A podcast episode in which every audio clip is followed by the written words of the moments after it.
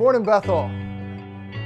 Man, it is good to be back with you all this week. I missed my uh, Bethel family last week. Thank you all for the uh, text messages last week. It was nice to uh, know that we were missed, and uh, it's good to get away on vacation and get away from responsibilities for a week, but it's also it's great to be, be back with you all today. So let me start today with a question. So actually a series of questions, and these are going to build on each other. So let me ask you, do you have currently in your life a cause worth living for? Do you have a cause worth living for? Yeah. Next question. Is what you're living for worthy of Jesus dying for? That's something, something to think about. So another question, when you get to where you're headed, now listen to this one, when you get to where you're headed, where will you be? We're all headed somewhere in this life. We're all headed somewhere. When you get to where you're headed, where will you be? We're all striving for something. We're striving to get that education, to get to the next rung on the corporate ladder, to raise good kids, you know, all of these things that we have as goals in life. When you get to where you're headed, where will you be? So what I want to talk to you about today is living a life that is worthy, worthy of Jesus. Many of our lives are shoveling smoke and plowing water. I don't know if you've ever heard that phrase before, but it essentially means after it's all over, it will make no difference whatsoever. That's the description of so many people in this world today when they look at their lives. Years ago, a Reader's Digest, I know my mom used to read Reader's Digest. Anyone in here used to read Reader's Digest? I know it was a very, several hands in here maybe still read Reader's Digest. It had something in there that said, in order for a person to be happy and fulfilled, and have a meaningful life, they needed three things. Three things in life. Number one, they need someone to love. Reader's Digest said, number two, they need something to do. And then number three, they need something to hope for. Someone to love, something to do, and something to hope for. And I think Reader's Digest was basically right, but they didn't give the answer. In Reader's Digest, the, we can see and we know as Christians that the answer to all three of those is Jesus Christ. He is the one that we love. He is the one that we serve. And as we just sang about this morning, in Him, in Jesus, we find our hope. Jesus is the answer to all three. Now we're going to pick up in Revelation chapter five this morning. And Revelation chapter five is beyond a shadow of any doubt one of the most glorious chapters in all of the Bible. And I have titled today's message, Worthy, or He is Worthy. He is worthy. Chapter five uh, is a continuation of the end of chapter four, which Bill preached last week. And last week we saw God's holiness on display, His authority on display, and that our only way to Him is through the worthy Lamb. That's where we saw last week, and chapter five picks right up into that same, same topic. Jesus Christ is the only one that is worthy of my love, that He is worthy of my life, my all. You know, as we walk through this book of Revelation, this, as we said in week one, the revel, the very first words of Revelation are the revelation of Jesus Christ. This whole book is about Jesus. It's all about Him. You will never have satisfaction. You'll have, never have true fulfillment. You'll never understand why you were made, why God created you, until you come to worship the one who alone is worthy of our worship. So there's three things I want to say about the Lord Jesus Christ, and I pray that God will write these upon your heart today as we read through Revelation chapter five. First of all, we're going to see that Jesus is exclusively worthy of worship. Now, if you'll look in Revelation chapter five, verse one, John is in heaven. And just to recap from the, you know, from previous weeks, for maybe those of you that were not with us, John is the writer of the book of Revelation, and he, out on the island of Patmos by himself, God gives him this vision as he's out there exiled on this island, and he's writing, he's taken up to heaven, given a vision. He's trying to write and put to words what he sees. But you have to imagine some of the things that he's going to see, there are not words to describe what he is seeing. So let's keep reading here, and or start reading in, in Revelation chapter five, verse one.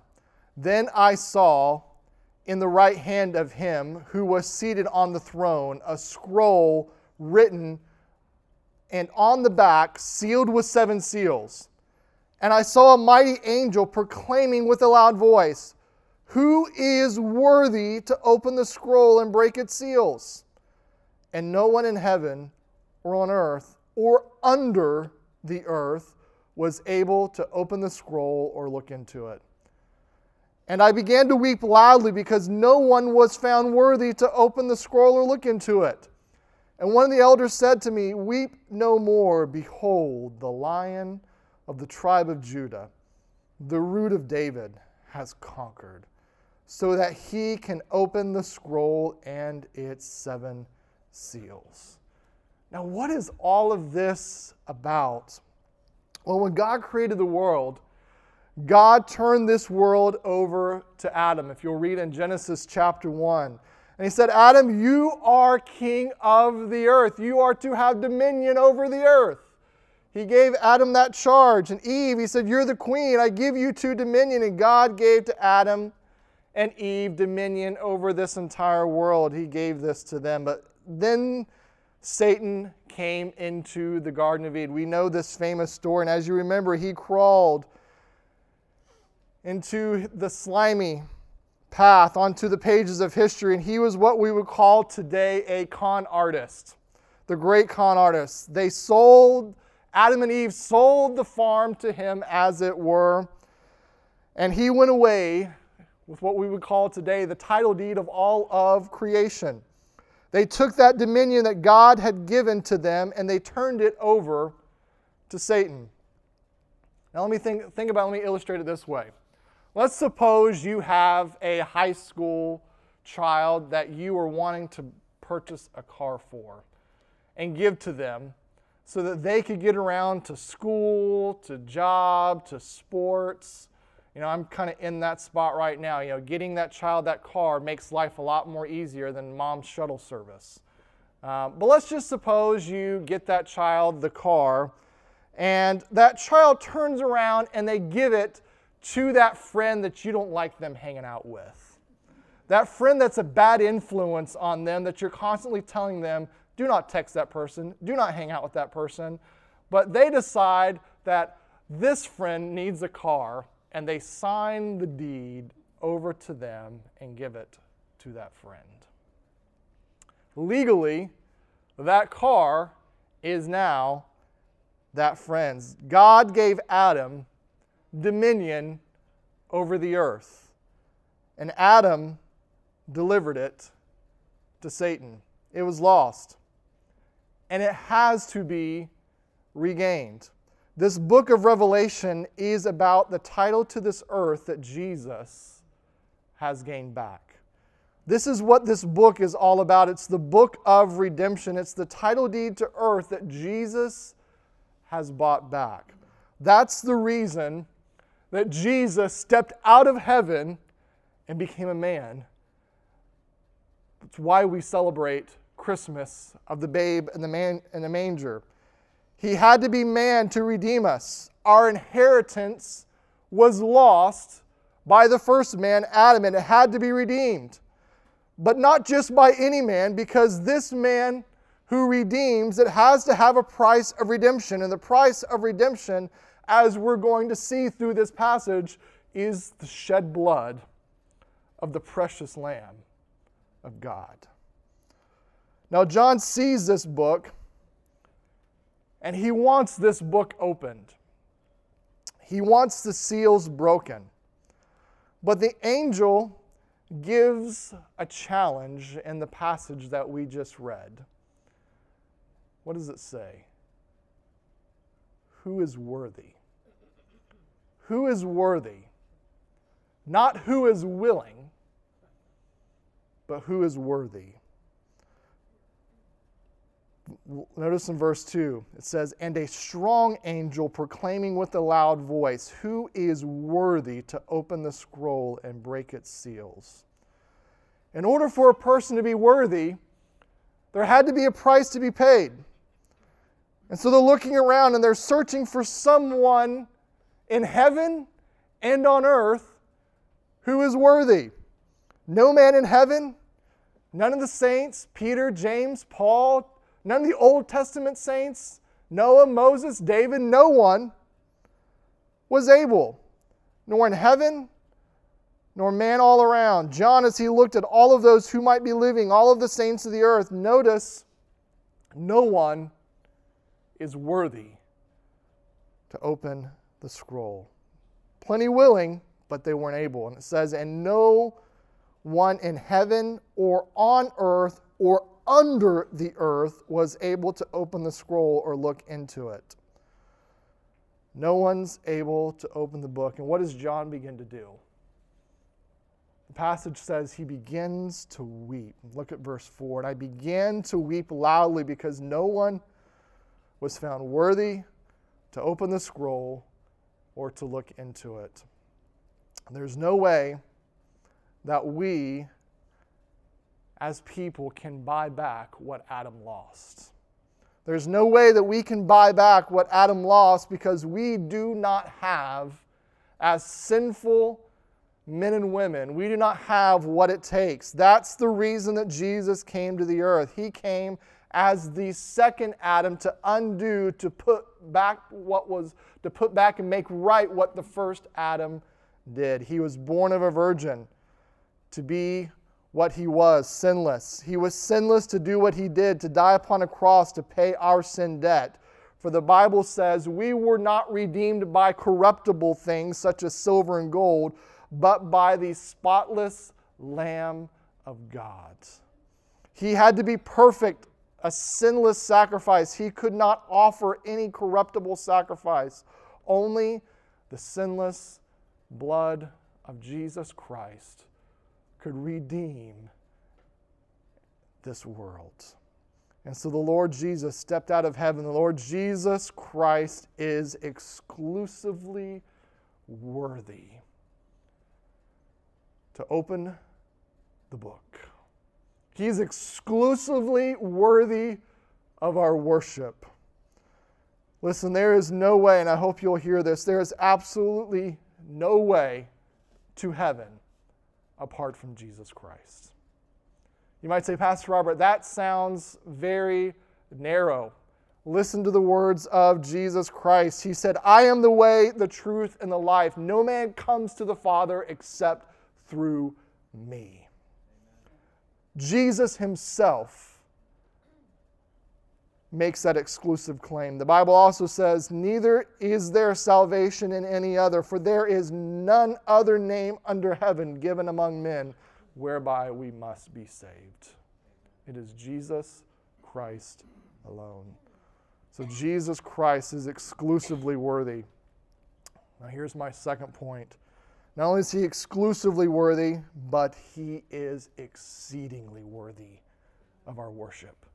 Exceedingly worthy. And here's how important it is to see this. Let's look in verse eleven of chapter five. "Then I looked, and I heard around the throne and the living creatures and the elders the voice of many angels, numbering myriads of myriads and thousands of thousands, saying with a loud voice,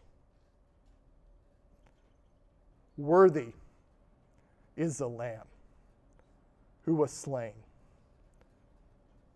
to receive power and wealth and wisdom and might and honor and glory and blessing."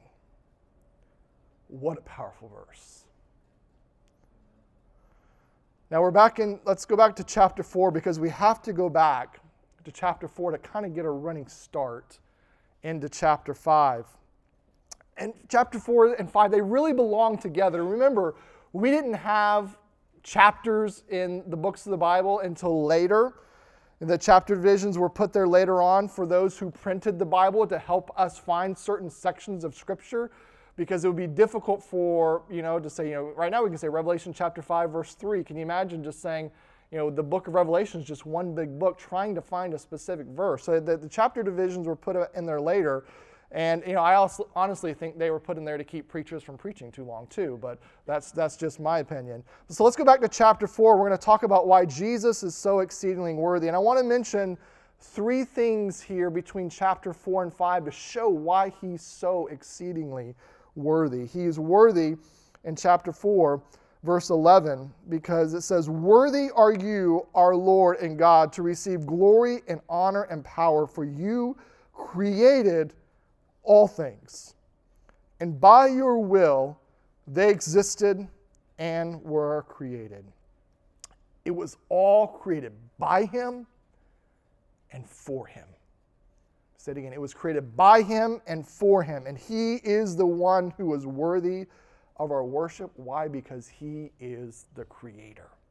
He created it all. There is only one who can create, my friend. It is Jesus, and he alone is worthy. He is worthy because of creation. Let's look at the second thing of why he is worthy. He is worthy because of Calvary. Let's skip forward to chapter five, verses six and seven. And it said, "And between the throne and the four living creatures and among the elders, I saw a lamb standing, as though it had been slain. And he went and took the scroll from the right hand of him who was seated on the throne." Here we see the sacrificial lamb.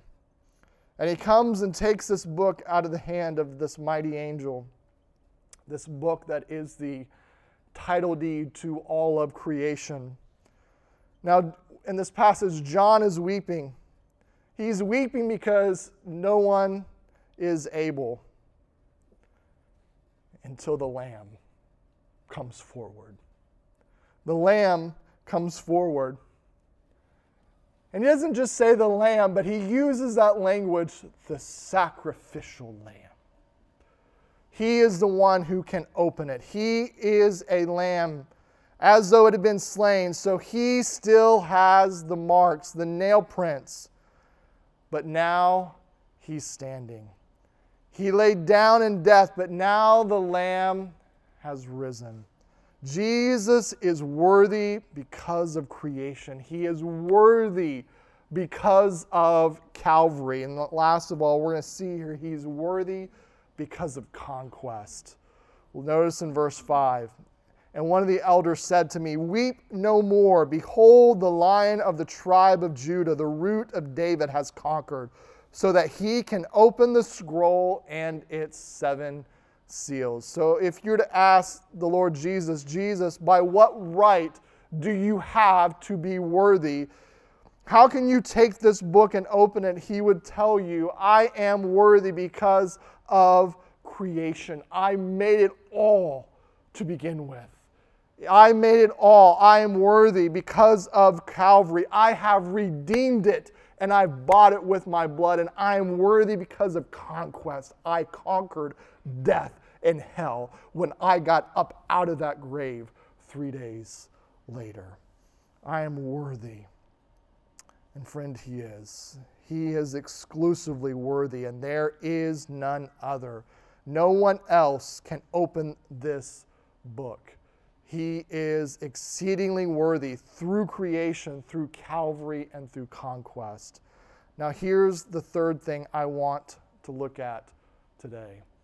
Jesus is eternally worthy. He is eternally worthy. Chapter five, verse eight.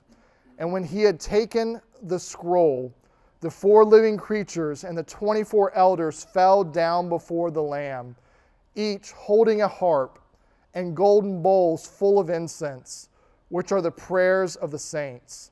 And they sang a new song, saying, 'Worthy are you to take the scroll and to open its seals, For you were slain, and by your blood you ransomed people for God from every tribe and language and people and nation. And you have made them a kingdom and a priest to our God, and they shall reign on the earth. He is eternally worthy forever and ever.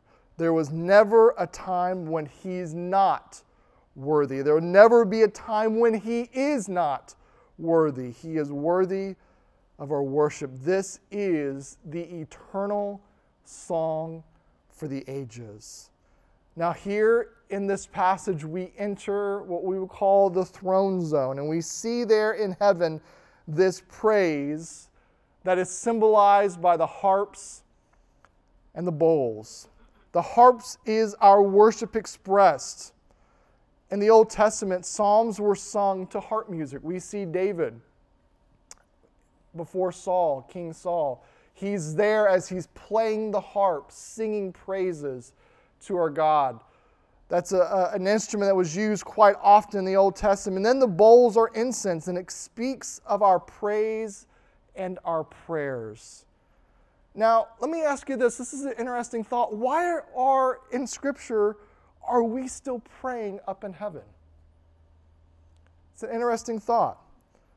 Well, these prayers, as we're going to see later in the book of heaven, or the book of Revelation, that they are mentioned here are the prayers that have already been prayed down through the ages. They may have been prayed by your grandmother or your great-grandfather or by the Apostle Paul. But they are collected, these prayers are up in heaven, and they are a sweet incense before holy God. You see, every single one of the prayers that you have ever prayed, they have not been forgotten.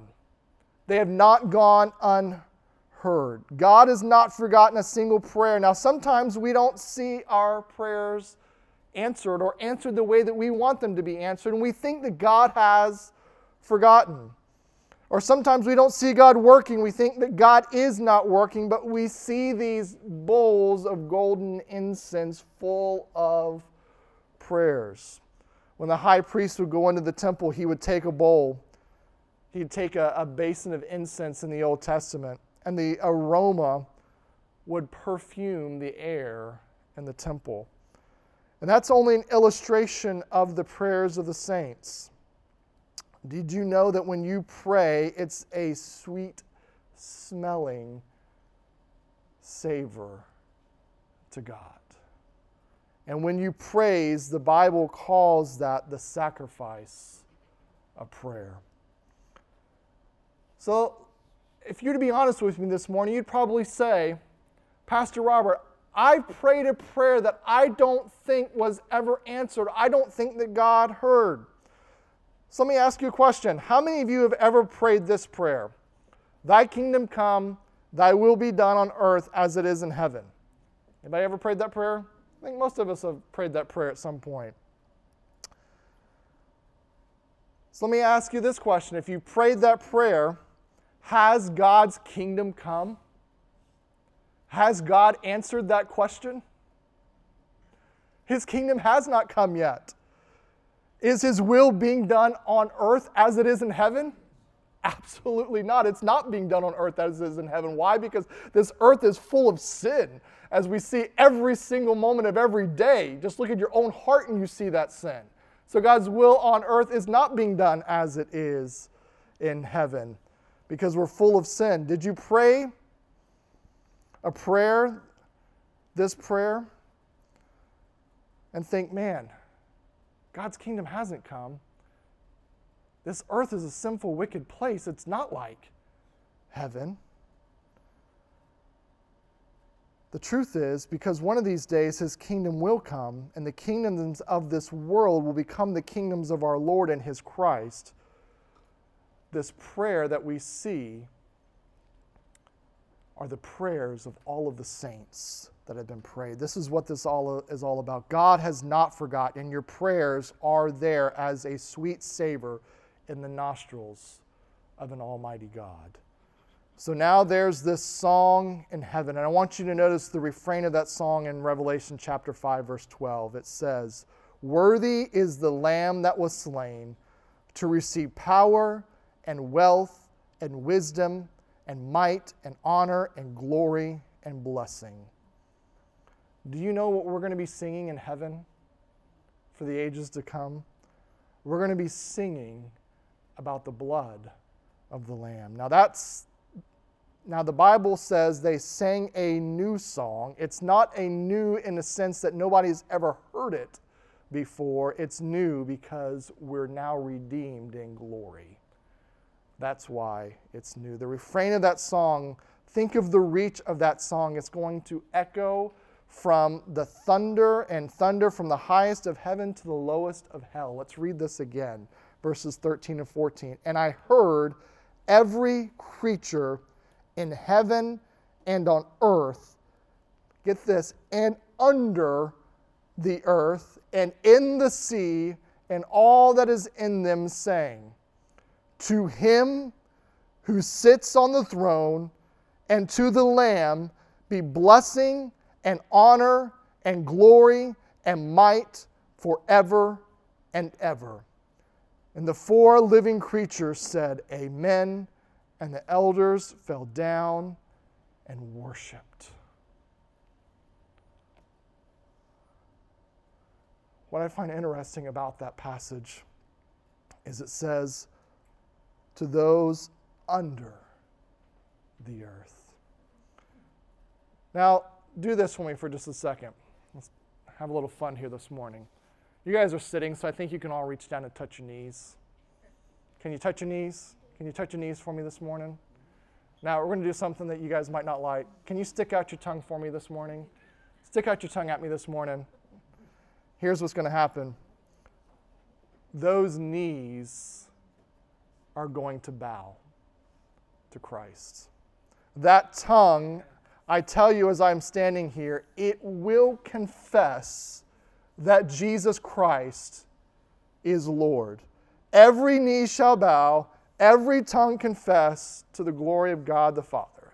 And when I say every, and I pointed out under the earth, Osama bin Laden will confess with his mouth that Jesus Christ is Lord.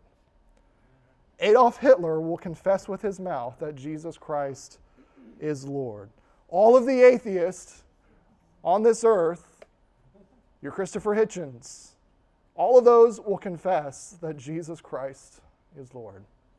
Muhammad, Muhammad will confess and will bow that Jesus Christ is Lord. He is exclusively worthy. There is no one that can open this book. He is exceedingly worthy because of creation, because of Calvary, because of conquest, and he is eternally worthy. Every knee will bow, every tongue will confess.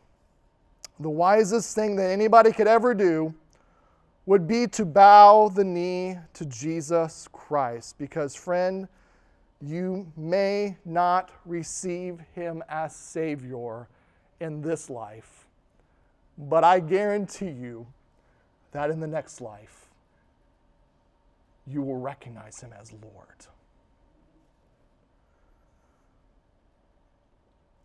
One day you will. So I ask you, if you have not received him as Savior, today can be your day of salvation. With every head bowed, let's close our eyes and bow our heads as we finish out our service this evening, this morning. I just want to ask, how many of you can say, Pastor Robert, I know by the grace of God that I have repented of my sin. I have trusted Jesus Christ as my personal Lord and Savior. I know that he has redeemed me. He has changed my life. My life is a living testimony of his life-changing power. And I know today that if I were to die today, I would be in heaven with him forever. If that is you, with every head bowed, every eye closed, as a testimony to God, just raise your hand. If you know for certain that that is what you have done. Thank you so much.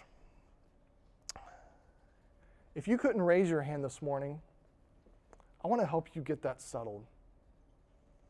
I want you to look at Jesus as your Savior. Because salvation, it is a free gift. It is a gift that is given to everyone on the face of this earth. No matter how rich, no matter how poor, no matter how talented or unskilled, no matter what your intelligence, no matter what you might be today, salvation is freely given by Jesus Christ through his shed blood on the cross.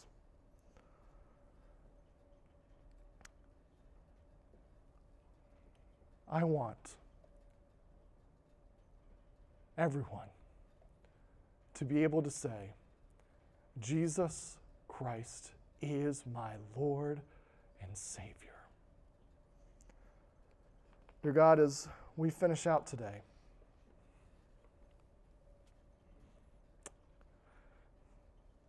may we be humbled to know that we worship the one true God who is exclusively worthy, who is exceedingly worthy, and is eternally worthy of our worship. God, I pray today that if there's someone here, there were quite a few hands that did not go up to say that they knew Jesus Christ as their Lord and Savior. Lord, I pray that today that they would seek me out, seek Pastor Jay out, and we could have a conversation with them of how they can know Jesus as their Savior.